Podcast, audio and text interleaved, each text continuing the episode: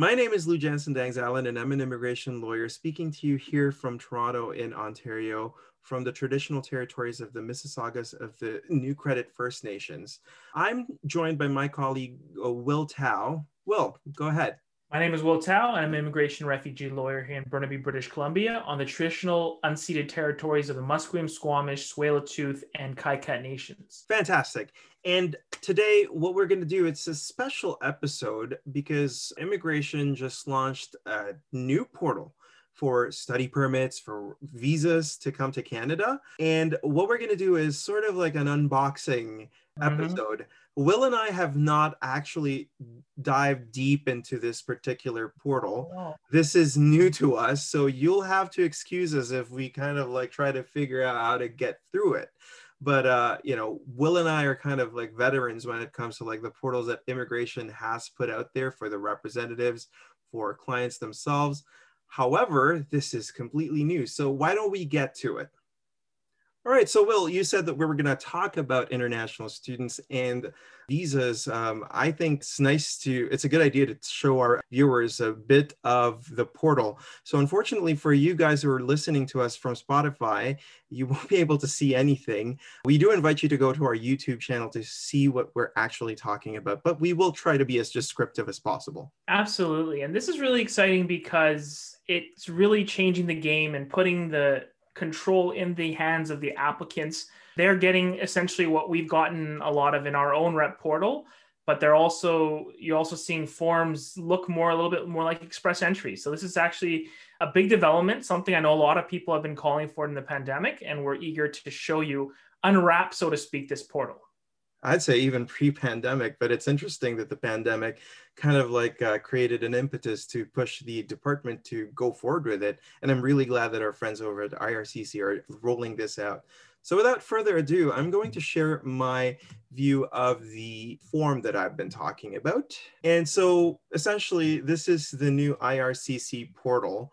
And as I was talking to Will off screen, you basically have to create an account. And I created a personal account for myself, and I'll be logging in using my personal email just to walk you through the, uh, you know, some of the basic features of this portal. And as we go along, we'll be talking about the advantages, the changes, the possible issues that a person could have when creating an application through this portal. So guys, welcome to the My IRCC portal account you know, when I logged in the first time, a few things struck me. But before I go into what I actually found interesting, why don't you start off with what struck you, Will?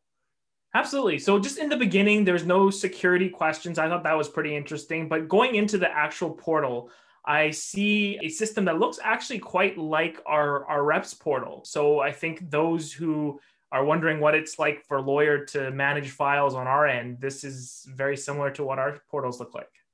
Although I gotta say the user interface is a bit more updated. It's a cle- it's cleaner. It looks nicer. Cleaner, absolutely. But you're absolutely right. It, it does look very similar to what a rep portal would have, that you can have multiple applications. Although I understand the old MyCIC account also does that to a certain degree. As you can see in front of you on the screen right now, I actually tried to do a visa application a few days ago just to sort of like go through the motions of doing it. So for today, what we wanted to do is to try to put forward a study permit application. How about we go forward, Will? Sounds good. Let's create our mock study permit application. really exciting. This is a brave new world for IRCC. This is really interesting. Okay, so let's see. It says get ready to apply for a visit or study in Canada.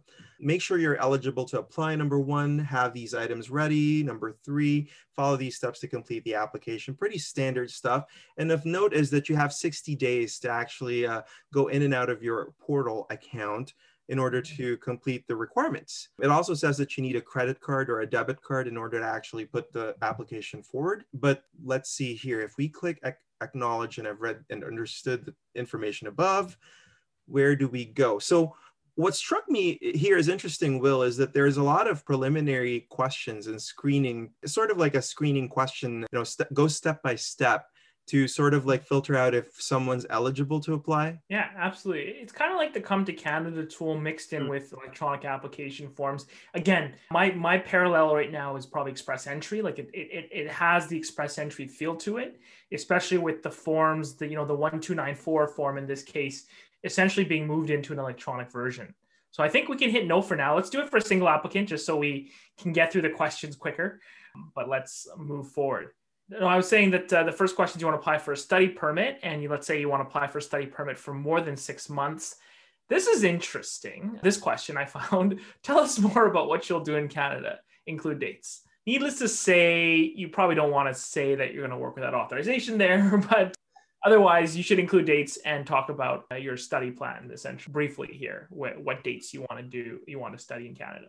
Presumably, you can still include a traditional study plan in your study permit application, but it's good to have on hand maybe a paragraph or two that actually talks about your plans while you're in Canada. Sort of like the introduction of your study plan, for example. Absolutely. 475 characters. I think the great thing about this is it's a little bit more space than the standard forms provided, but Mm. you definitely are limited to 475. I wouldn't put too much information in there. I mean, again, I think to mention that you're going to study and here are your dates is probably enough. Of Where course, you're studying, what city, stuff, standard stuff essentially. So yeah, let's say studying, taking up bachelor's at UBC starting uh, fall 2021. How about that? And let's say the start date would be in September of 2021. Let's just say the first, because I don't know when they actually start over at UBC. Presumably, it's a four year program. So counting from there 22, 23, 24, 25. Let's say April. And let's say drinking just- a really nice tea and here's some product placement just in case. Don't worry, we're not getting paid by UBC, guys. And uh, you know, if you have a UCI, a unique client identifier, meaning if you've applied to Canada before, probably good to put it in there. If not, they'll find you and they'll put it for you. For now, let's leave it blank. Sounds good. So you said you'll apply for study permit for more than six months. So Mhm. um, let's go through some of the questions. Documents that you need to complete the application would be a valid passport, an acceptance letter from a DLI, proof uh, that you have enough money to pay for your tuition, living expenses, uh, return transportation, some information you need to enter, personal details, travel documents, finances, education history, etc. So what's interesting, Will, is that basically, as you mentioned, it's very express entry in terms of its feel, but updated. It really replaces, you know, form IMM 1294, doesn't it? Yeah. It does, it does. And as you'll see later on, it they ask you questions about who you're filling it in for, whether you're doing for someone else. So I think definitely there there is a bit more of a secure nature to having it in a portal as opposed to a form. Because in, in the old forms, for example, you wouldn't even have had to sign off on them. They just validate them unsigned. So this actually gives a, a little bit of a different feel to it, which I think is good. Although I note uh, they're not, they're recommending or that you don't share your password with individuals. I think that's the confirmation you're getting when you create an account. So Hmm. it'll be interesting how reps and the students applying will work together Yeah. uh, utilizing this. I think we're gonna have to use our own portal. So it says if you're preparing Right. an application on someone else, you're a representative. Mhm. I actually don't know. Are we supposed to switch this portal now from our, our own portals? My understanding is that not yet. And I th- understand that it's an evolving issue. As we've mentioned in previous episodes, Will and I are part of the Canadian Bar Association, and we know that our table officers or execs at the immigration law section are in constant conversation with the immigration department. And this is an evolving and live issue because, as it happens, uh, immigration is still currently figuring out how to roll out the electronic application systems. And you know, it's kind of like uh, let's see how it goes and our officers um, over at CBA, they're very much reminding our friends over at immigration that, you know, there's a section 91 in the act that uh, allows for representation, guarantees that individuals, applicants have rights to access to a representative. And as it stands, it's an evolving issue. So for now, how about we hit no for, uh, for this question? Let's assume we are a self-represented applicant. Okay, so um, travel document information for the applicant. So I'll put my information. Some of them will be fictitious, guys, just because. okay, date of birth. Looking pretty good for 1990 right now. I don't think that's true. I'll let you figure that out. All right, let's say hit those details and then a passport. Okay, so it's a regular passport. This is interesting. The forms are actually very dynamic as opposed to the PDF forms, right? So Absolutely. there's a limitation to how the PDF forms can be dynamic. With the web form, they're able to actually toggle between questions and sort of like works with an algorithm that produces certain questions, sub questions to a question. So if I mm-hmm. select passport and I select regular, I'm able to select my country code here. Let's say the Philippines. Nationality, Philippines. Let's see. XX. Fictitious number. Okay, now I regret putting up random numbers. I don't remember those numbers. All right, here we go. And date of issue of password, let's just say January 1st. It's interesting though, and you'll we'll see this later on in, in, in the system, but it actually does keep track of some things. So when you do your personal history, you're gonna find that like the Schedule A form, the IMM 5669, if there's a clash, it's gonna not let you proceed to the next. That's right. We're replacing validation essentially with these electronic forms in the very same way that tenure history is done on like Express Entry, which is so the next few questions, if you're a representative, these are probably, or if you've done a study permit application, these are familiar questions. They've been ported over to the web form from the PDF. So am I a green card holder? No. Have I had a visitor visa to Canada in the past 10 years? Let's say yes. Do you hold a US non immigrant visa, like a B1 or a B2 or a J1, for example? Let's do that. I don't have that right now. So let's put a fictitious number and the expiry date. It's interesting that they're asking for an upload of the U.S. immigrant visa. Eh? That's right. This is, I feel like it's new from, uh, you know, compared to the 1294. They do ask if you have a green card, but the visa itself is very different. Well, I think also when people applied, there were various practices in terms of like whether they're their entire passport, all stamp pages, or just a biodata page would be included. So I guess this is a way to ensure that they have everything they need, right? So are you using a different passport for this application than the one you, you used to get your US non-immigrant visa? No. Am I traveling by air? Yes. So must be 10 characters less. Oh, Oops. See, it actually catches those things. So let's do that. Which country was I born in? Let's say this. Are you a citizen of more than one country or territory? Which country are you a citizen of? Let's say that. Am I doing something wrong with the form up there? I think it's asking for my birthday again. Okay, let's see if I remember that. All right. Do you have a valid national identity document? Let's just say no. Have you used another name in the past? No, what's your residential address? So let's say I am living in the Philippines, living in an apartment, let's say number five, Taft Avenue, Manila. Postal Don't know if I've been to five Taft Avenue, Manila. Have you been? It's, I've never been. It is, a, it is Taft Avenue, no? yeah, it, I think that one should be closer to the National Museum and uh, the, the, national park. Yeah. So let's see. Is while, while LJ's updated, updating this, I want to tell like a brief story of, of Philippines. Sure. I don't think I've ever told you. This was like the craziest thing in Manila. So for some reason, we choose to eat at this restaurant. But to get to the restaurant, you got to go. I think it was by taxi, but it was like going through probably the realest, like real life Manila, right? Not not like touristy Manila and we go but then it, it cuts through it and then we end up in a different part of town in manila but the restaurant is called the Aristocrat Restaurant. Oh, yes. I've never had a more conflicting meal after driving through like Manila, Manila, like the slums of Manila, to go and eat at a restaurant called the Aristocrat Restaurant as a Chinese tourist. I have to, or Chinese Canadian tourist, I'd have to say. Anyways, I just thought about that as as you brought up Manila. I remember that restaurant. I'm not even sure if it's still there but it's an institution. It's uh, next to Plaza Suleiman. Yeah, just in front of the bay, I think. Let's see. I'm just putting fictitious dates here, guys. So I have to bear with our, uh, you know, my slowness with the tech part of this. So I'm just like putting a an exchange program, I suppose, in Hong Kong. Very fictitious. Countries, one entry must be your current residence. Okay, so it has to be my current residence. oh no. It's like losing, I was like stumped here. One entry must be your current residence, which is set to ongoing. Okay. Gotta put the yeah, this is where I currently Yeah, live. from I don't know, March. I, I did say March 30th, so April 1st. This is where I currently live, for example. Okay. So we got that. Huh. so, oh, past five years. Okay, sorry about that. Not paying attention, huh? right. Let's. That's what happens. I got stuck to when I was trying to make my own fictitious one a little while back, where I was like, I don't think I remember my dates. Right. Which again, common issue when when you're when you're creating this stuff. You, it's good to always set out an Excel file or some sort of document and get. That's right. Dates. Yeah. All right. So let's put it to 2020 December.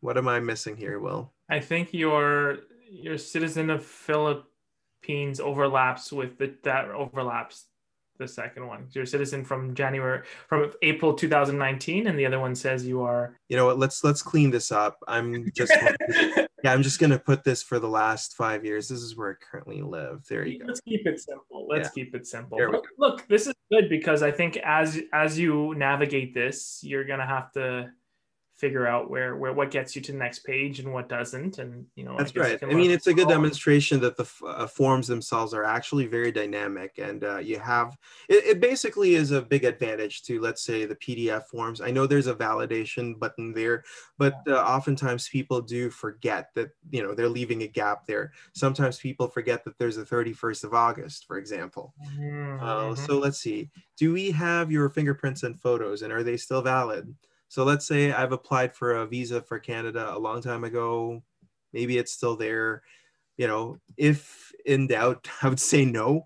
But generally speaking, people who have applied for a visa for Canada should have biometrics like captured. If you've applied after, correct me if I'm wrong, sometime in 2019 when they made it practically mandatory for everyone except for US citizens. Exactly. Okay. Going for a study permit, I have a letter of acceptance from a DLI. Mm-hmm. So, what's the difference between an open study permit and a letter of acceptance from a DLI? Will? well, there are some individuals who do not need to have a letter of acceptance or letter of acceptance exempt. Can't quite remember the exact ones off the top of my head right now. I'll give you a classic example. So, if your dependent under 18 is accompanying you, if you're an adult student, that student, that dependent might be eligible for an open study permit, meaning wherever you you would live. For example, if it's Toronto, Richmond, or Burnaby, you just have to sign up at the local school board. So yeah. in this mm-hmm. case, we're going for bachelor's at UBC. So there's a letter of acceptance. Which of the following applies to you then? An officer of the US NIS or of the US States Customs will carry out pre-inspection an American member of the mm-hmm. International uh, Joint Commission. These are very interesting questions, Will. This isn't yeah. found in the in the classic form one two nine four. What's going on? Yeah, they're asking more specific details, and I think that there there's more filter mechanisms. Like when you when you think hmm. about this, you know, we're we're thinking about algorithms now. We're thinking about machine based assessments. Right. These get more inputs to allow the system to eventually make decisions without necessarily needing an officer to read through everything. So definitely expect the answers you put into these forms to matter. Not that they didn't matter before but they're going to matter probably even more than they did before. So one thing i would say about these algorithms uh, th- these forms are smart. They're basically designed so that you don't make a mistake. The problem with this is that as we go along with these forms we get used to them we get uh, desensitized to them people will have a tendency to not pay attention to the questions themselves which could force more errors. So you know folks, slow down when you do these things. So let's say I'm choosing none of the above apply to me.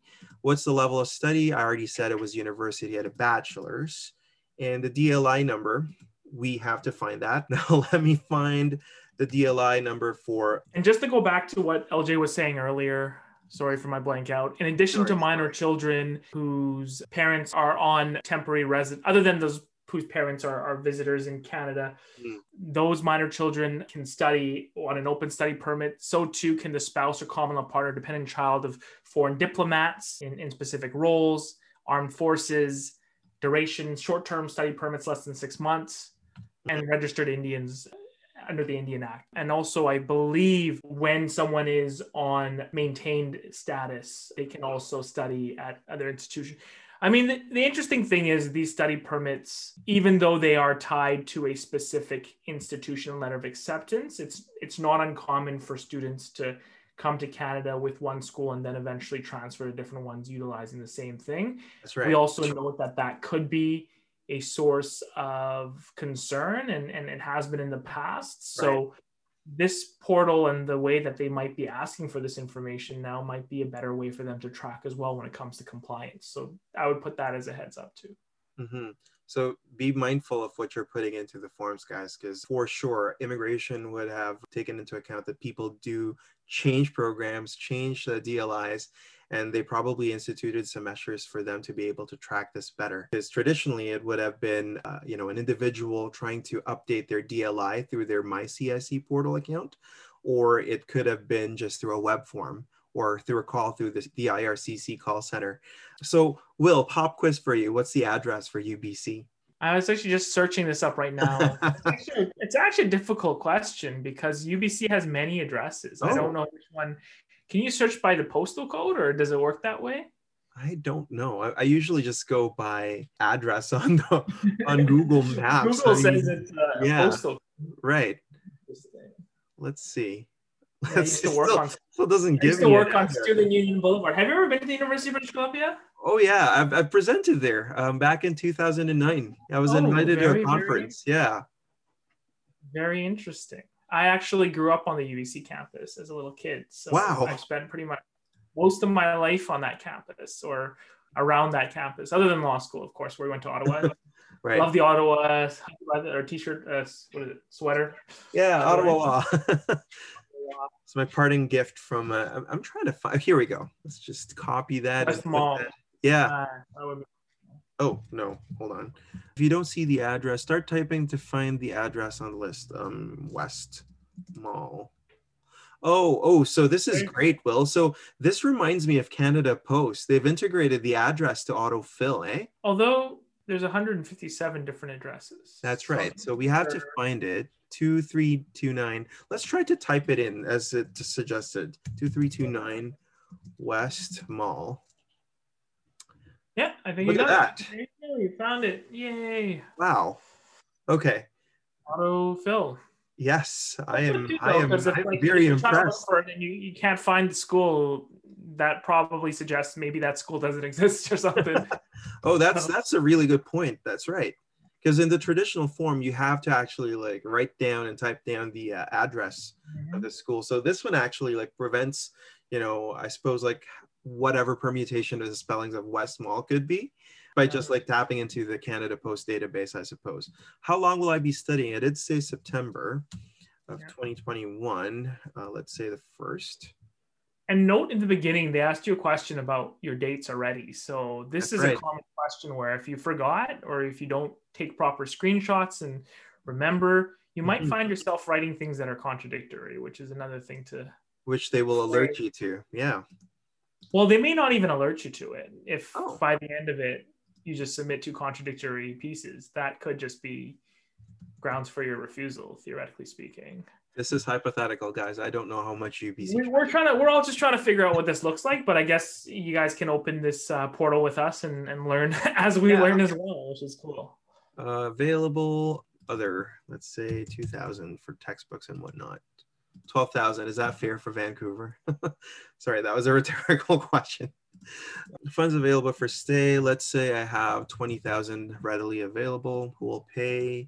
Let's say myself or parents. So, flag on this one, if you want to go up a little bit, tuitions for the whole program. Remember for funds of stay that you have to demonstrate that you can meet the requirements for the first year of tuition, plus, I believe it's four is it four i can tell you. It's it's uh, basically meet the required fundings for funding for the first year and then demonstrate a high probability of meeting the next years the succeeding years. Absolutely. Cost of studies $10000 plus 4000 per dependent. I thought it was. That's right. Yeah.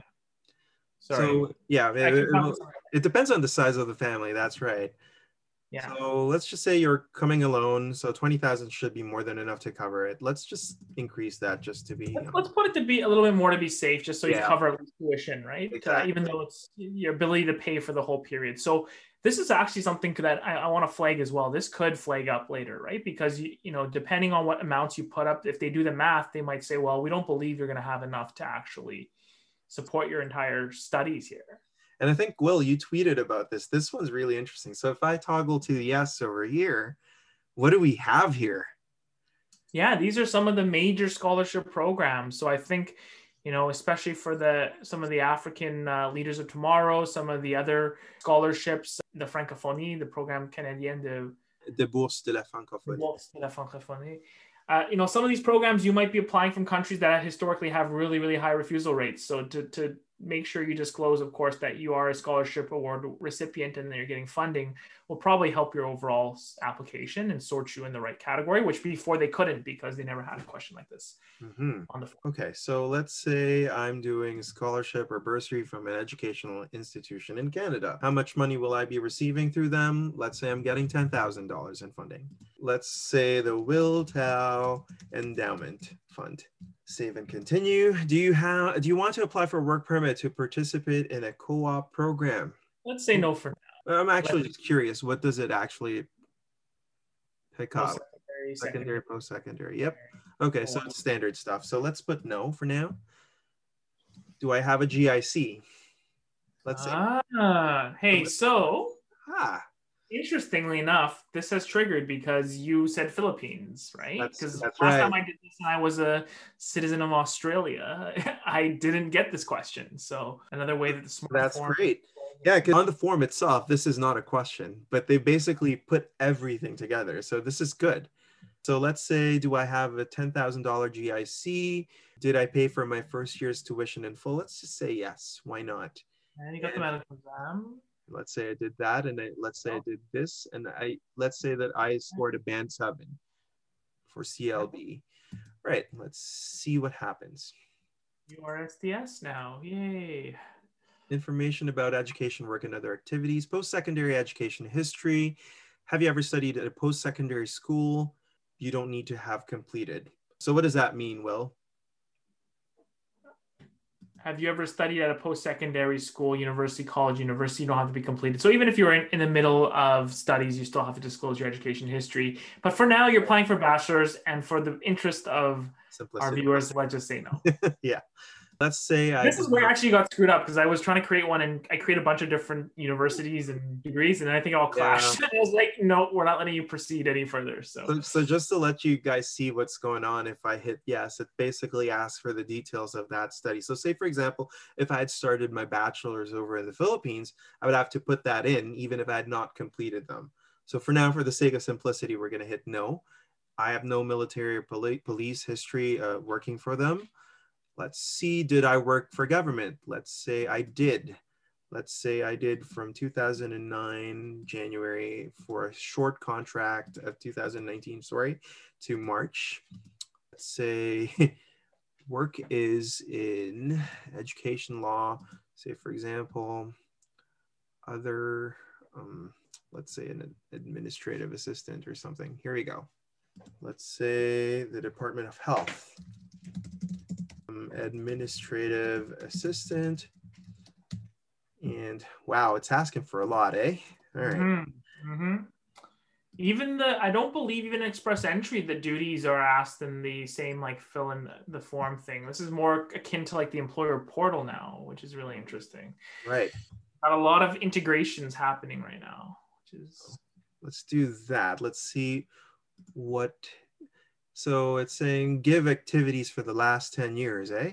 Okay, so I'm to undo that. But basically, you have to disclose your history in the last 10 years if you hit yes to that question. So I'm going to delete that. Just generally just gives you an idea of what's going on here. All right, so this is where I got stuck earlier. Okay.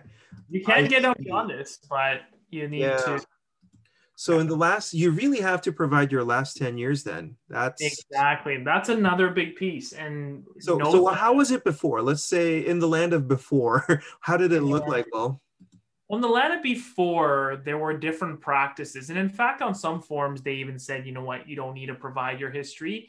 Some people would provide just their employment history. Some people would fill in something. Some people would put attachments. Now it's like put it all in, which is, and it's not actually going to let you proceed until you hit hit that 10 years. So so what are the Um, implications for people who implications are well on your end, you're going to have a record from now all the way until when you apply for PR down the road. So you'll be able mm. to actually keep your consistent history. Hopefully, that'll decrease misrepresentation if you can mm. continue your history and maintain it. And but it also goes to accuracy now, right? Because if you say something now, you can't five years later say something else because they might track it back to what you said before and say, well, nope, that your job that you're claiming now was skilled work. Well, at the time, you didn't say it was skilled work. So sorry.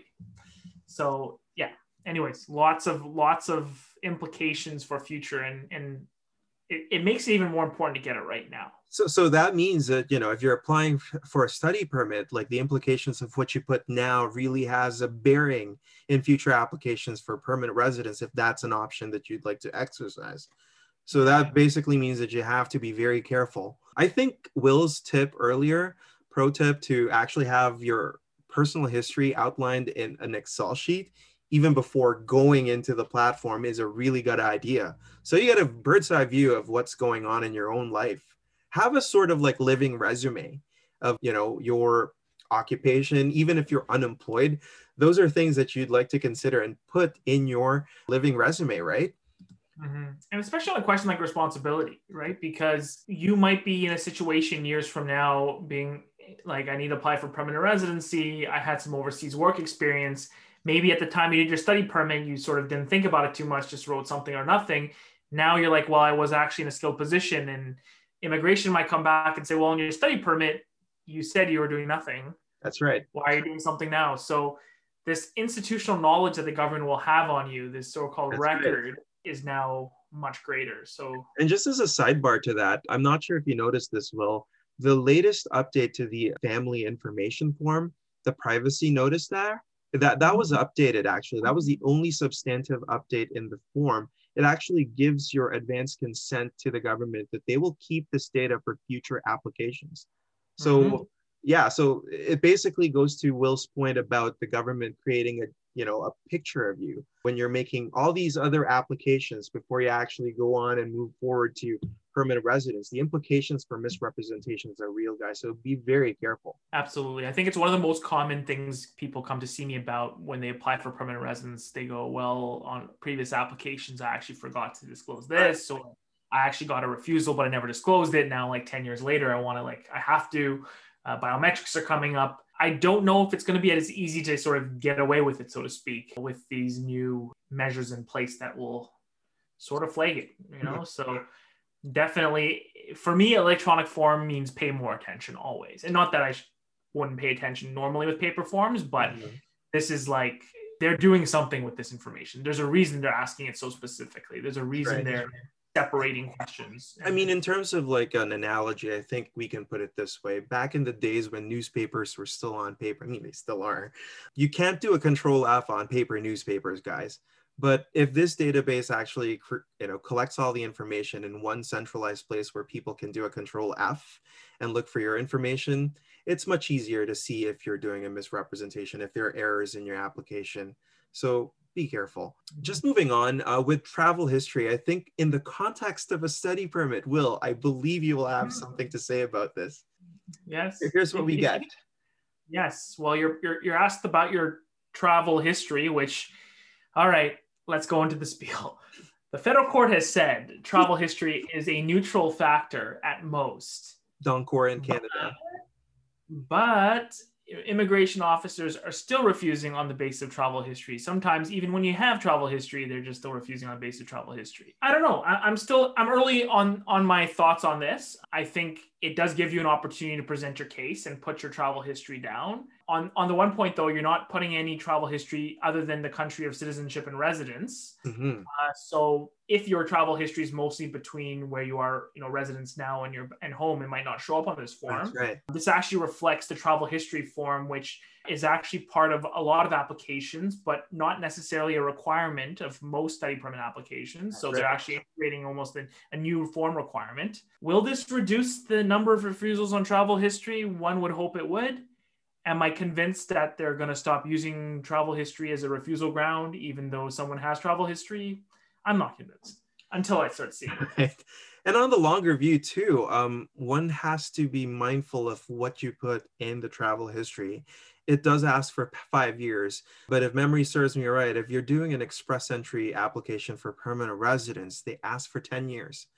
So, guys, make sure that you're reconciling this. And just like a living resume for your job, you know, occupations in the last 10 years, probably a good idea to actually have a log of your travel really anywhere, including your country of residence and country of citizenship, just because at some point you may be moving out of that country of residence. And at that point where you're applying for PR, you now have to report the uh, you know country of residence that you are no longer a resident of at the time of PR application. So keep a live travel history log just so you protect yourself.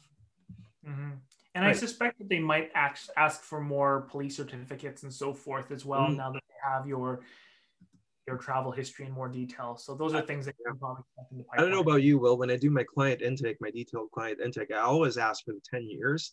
And my system actually automatically alerts me to my clients' whereabouts if they actually have six months somewhere so then I sit down with my clients and I talk to them about it. So let's hit no for now and see what happens. So travel history, have you tr- stayed in Canada? So these are the declaration questions. Do you want to talk about them, Will? Let's well, the one thing that's exciting about this, and it's it's been a long time coming, but definitely something to celebrate, is when you hit yes to one of these questions, you actually have a little bit more space to tell your story now. 500 words. So, yay, you're not stuck using right. In the land of before, it was like maybe three lines at most. So Your acronyms about... of like TRV, refuse. Right.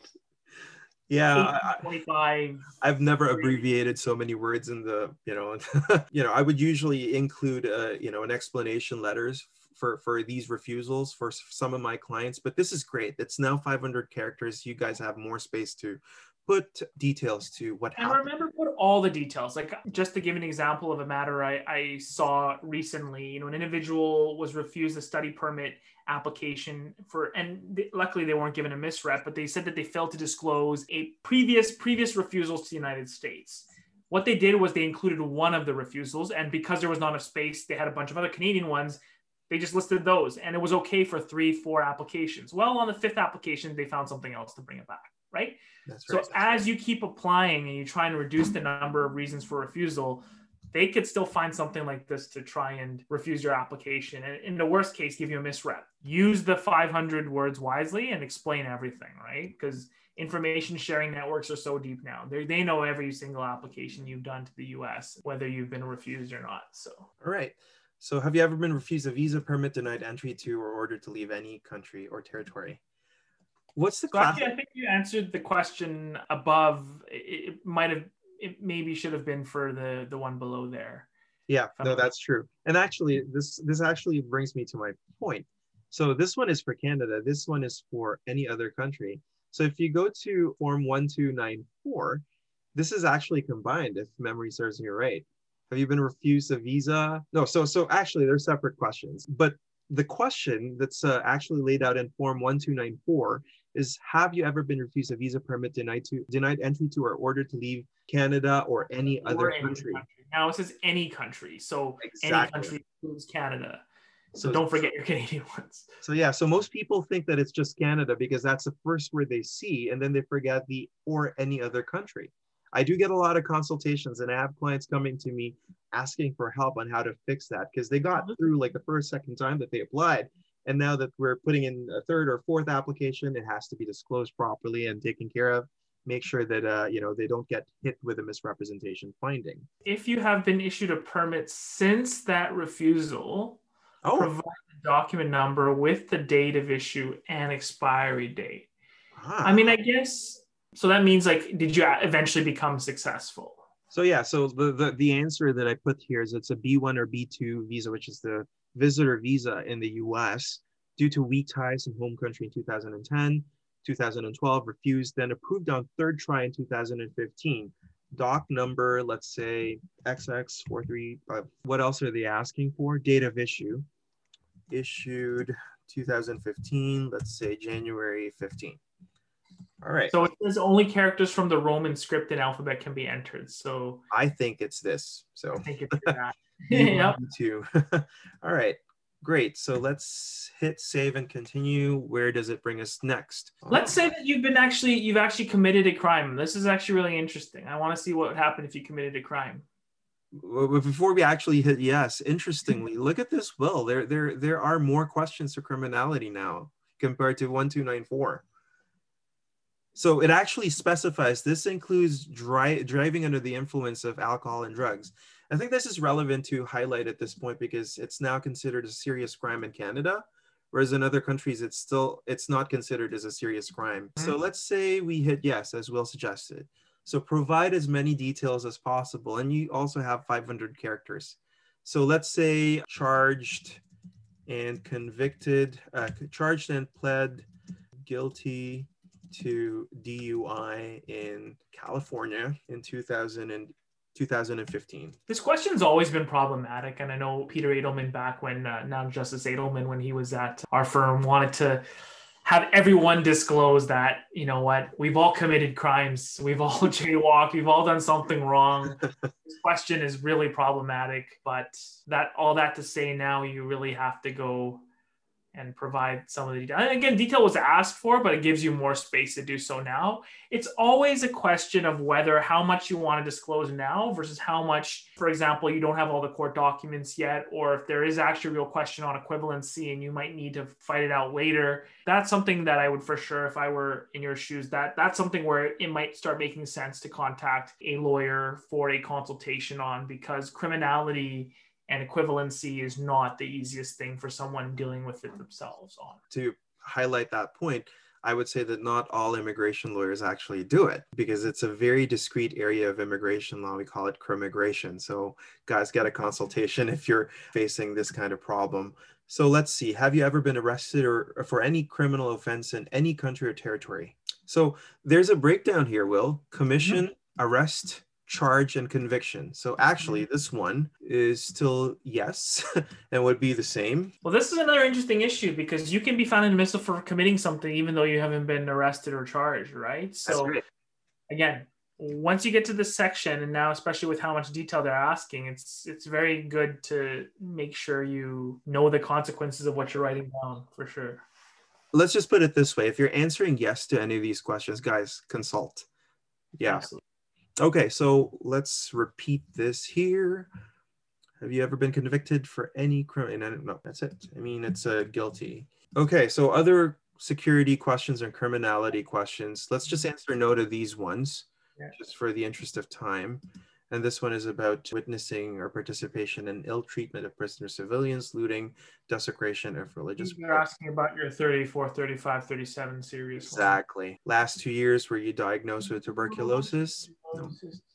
Let's just say no. And have you been in close contact with someone with tuberculosis in the last five years? Let's say no. Are you currently receiving dialysis? So interestingly, in one uh, in form one two nine form, the land of before.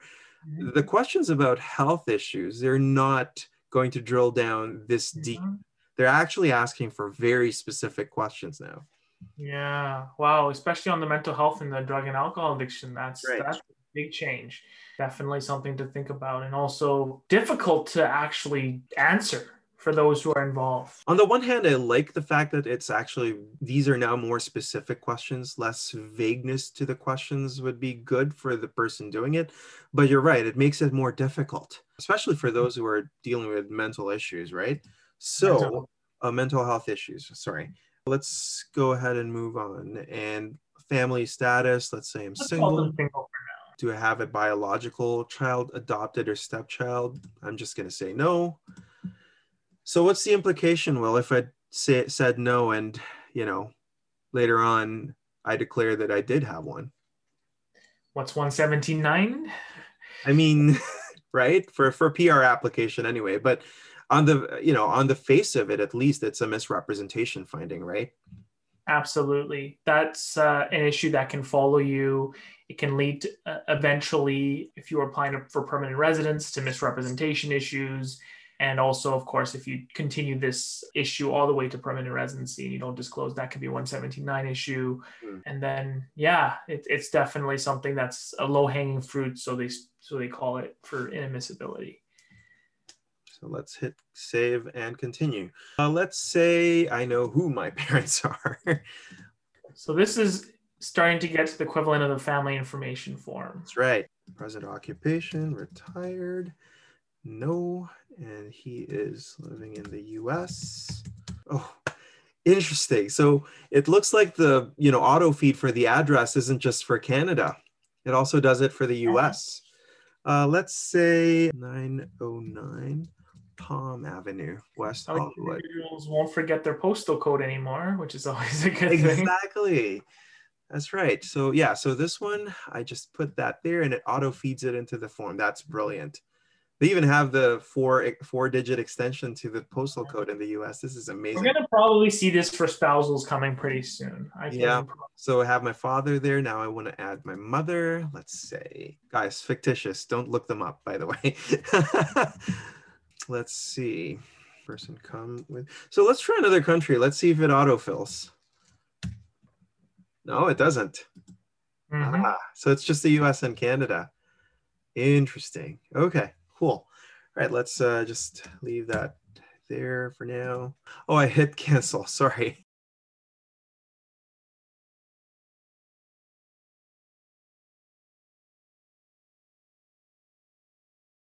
All right, so okay, guys, we're finally there. Sorry about that. Let's hit save and continue. All right, what is my native language? That would be Tagalog. And can I speak in English or French both? Let's say English. And you want me to, uh, I want to be contacted in English. Okay, good. Email address. Sounds good.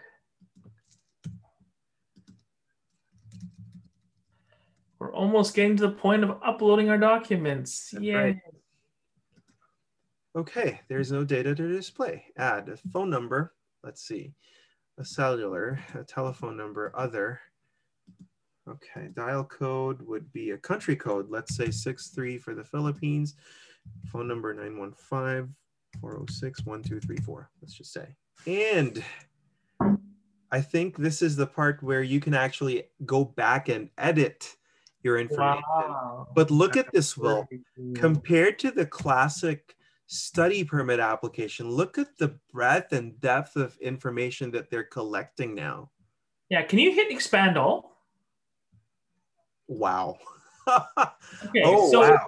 you can actually now print and save a whole copy and That's right. as LJ is showing, I would definitely do this. I would definitely print a PDF version of this, guys. Just Most to keep it in times- records. yeah, for your own records, this is probably going to be as useful as an ATIP usually is in a lot of cases. I mean, sometimes clients will submit forms and those forms, you know, go out of date or information changes. This is a good way to sort of crystallize exactly what you put in.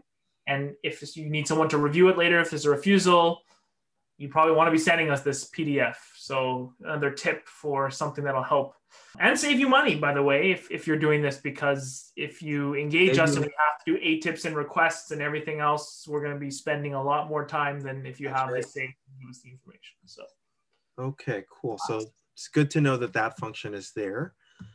All right, so I can go and collapse that again, but look at the breadth and depth of that. That is very different from what we are used to for a study permit application for sure. all in one spot, not multiple forms, not Mhm. scan, not this. It's all there. So I It's think a game changer from a government perspective. So, wonderful for sure. all right, so I hit next. So this is the part where Will was saying that you get to upload your stuff in. So supporting documents and optional documents. So you have your letter of acceptance, pretty standard. Since this is an SDS application or study direct stream, you need to have your IELTS for sure. I always get asked this question. Well, I don't know about you, but you know, when applying for a study permit, is it required to do a language test? Yes and no. Depends on the institution where you're going to. Sometimes they waive that requirement depending on where you're coming from. There's also funds, obviously, police certificates, proof of receipt of funding, passport, travel document, and GIC. Interesting how they broke that down because in the traditional application portals, the receipt of funding and the GIC would be under the same category. even your bank accounts, really. So they broke it up. And remember, we enabled SDS here. That's why there's a GIC requirement. And for the receipt of funding, it's because we said that we are, uh, that I am a scholar of the Wiltow Endowment Fund. So let's see passport document and non-immigrant visa to the US. Wow, that's interesting. That's new. Transcripts, consent uh, for personal information. This is interesting. What is this?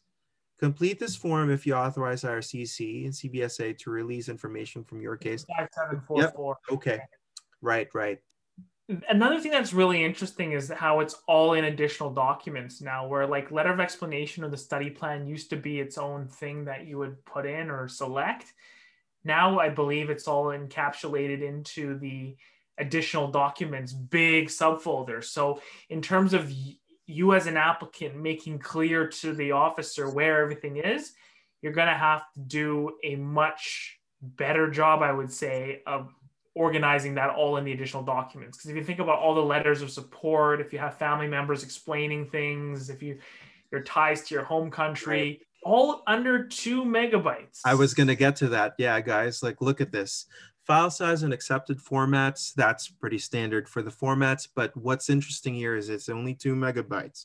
So the traditional portals, you usually had about four megabytes as a maximum. And I'm going to tell you all that from my experience anyway, putting things together in a four megabyte file is often a challenge. If I'm putting together the study plan, I'm putting together ties to home country, letters of explanation, uh, support letters.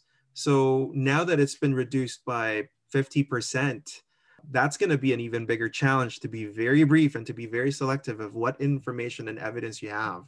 One second though, I'm I'm kind of tripped out by this. If you have four documents to submit, each document can be maximum two MB. Can you go into one of them and see if you can submit multiple documents? I'm actually curious. Oh, know. that's a good point. Okay. I don't think so, but let's let's try. I want to create a dummy. If you can add four documents that are two megabytes each under the additional documents. For sure. If you can do that, then I think we'll have to do some editing on this video, and I think that's a good thing, obviously, for immigration. Yeah. Let's see. So let's go into additional documents. If that is the case. And four becomes eight, possibly. Quite possibly. Let's see. Oh, no. it doesn't. Ah, so even the wording of that is a little bit unclear. Really, all you got is two megabytes. Wow. So you have to compile that file. So... If you, can you go up? Can you go to one upload field? What sure. does it say? If your file is files begin to you need to provide multiple file in one or reduce file size, add multiple. Search for reduce file size or add multiple files. Hmm. So it's essentially a question of compiling your documents into one file. Uh, they do have a how-to guide, but again, it goes back to the challenge of compressing, let's say, 100 pages into a two megabyte file. I pride myself of having been able to put together a 150 page document that was still legible in a four megabyte file. But uh, yeah, two megabytes is quite the challenge. That's gonna be tough. Yep. Especially for colored copies of things and things like that. That's gonna be tough, especially for like previous academic records and stuff. That's right. These files may have to be just smaller. I think that that could be just a consequence. Maybe they're tired of dealing with so much information. I don't know that it seems to me like they needed to make that a little bit larger in size, I would say. But one one other thing that I also want to say is that you know there's no submission letter portion, or like I think you hinted on this earlier. There's no a slot for a study plan, just a study plan. So this is actually going to have to go into additional documents if this is the case. We're not going to go forward after this page, guys. Uh, what we're, we're we're you know what we can say is that the next page will most likely be about payment. So it'll collect your payment information and then you can submit it. And basically you have to consent and make an electronic declaration that, you know, the, the application is complete, uh, et cetera, et cetera. Terms and conditions apply. This has been a very uh, enlightening educational session for both of us. I hope that you guys also found it to be very useful. Absolutely. So why don't we do this as a parting thought why don't you choose one thing you really like and one thing you don't like about this new portal? And maybe we can ask our viewers and those who are also learning and walking through this, be it if you're a representative or if you're mm. self rep, let us know in, in the comments to the channel or in, Yeah. in feedback to us, and I think we can start providing some feedback to IRCC. To, yeah. So what, what's your one like good thing about this? I'm going to start with the bad if I can. I think you're not. okay, we'll start with the bad. Well, get the bad thing out of way. I, I want to end with a good note. You wouldn't be surprised if I'm going to say that I really dislike the fact that we're down to two megabytes. I was hoping that they would increase it to 10 actually this time around. But I guess, you know, there might be a reason why they've actually reduced it to two. As you said, uh, maybe they're tired of handling too many documents. I, I'm hoping it's just an oversight that they're going to increase this eventually to four and back to four, or maybe even going up to 10 who knows? But yeah if anyone from ircc is out there listening please please please in- increase this size. Two megabytes really hard to work with.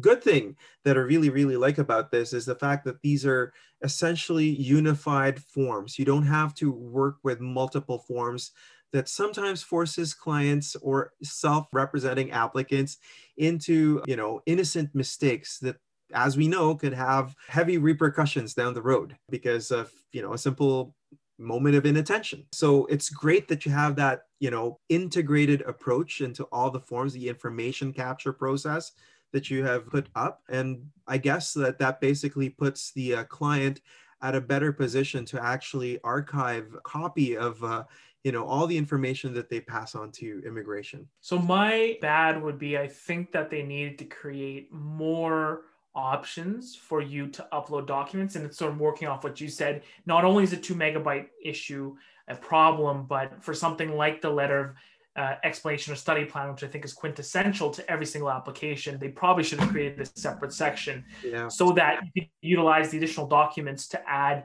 your uh, cover letter or add your index or things that you need for that section. I think forcing all of it into the additional document section is going to create some challenges for applicants and maybe the inability to put all the information forward. My positive and pro of this all is I think that that actually and again working off yours that final page where you can actually print and, and and save and record everything and how this will likely limit the number of applications that bounce back as incomplete or you know you have to put in postal codes certain things you have to put in they're going to ask for it. You can't complete 10 year history without filling certain things in. You got more space now to put in the past refusals and, and explanations. Those are good things. So this is it's exciting but i think there's a f- there are a few more tweaks that are needed to be you know just added into the system before it's ready to fully go i would say. Right. And just to add to that point that you're raising, I mean, I understand that this is also work in progress on the part of immigration. And honestly, I am impressed overall with the user interface, the user user experience. It's very clear that they have invested a good sum of money into putting this up. Three cheers for for immigration for doing this. I'm very happy about it. But yeah, guys, like, you know, there are things let's let's work together to find those kinks and uh, hopefully those things get improved as we go along. Wonderful. So, well, thank you, LJ. It, w- it was a blast walking through this. I think it's going to benefit our own clients when we're doing with this this with them in person. Learned a lot, got a lot of ideas and a lot of things that I'm I'm going to work with and think through. Absolutely. But yeah, it's been a blast, and I hope hopefully for those of you who are learning about learning this to the first time too, that this video is a fun and light of walking through it. We saved you the trouble of creating that fake email account that you have to utilize. So, yeah. All right. Oh, great. So, yeah, this is episode eight of M Light. Thank you so much for joining us. until next time.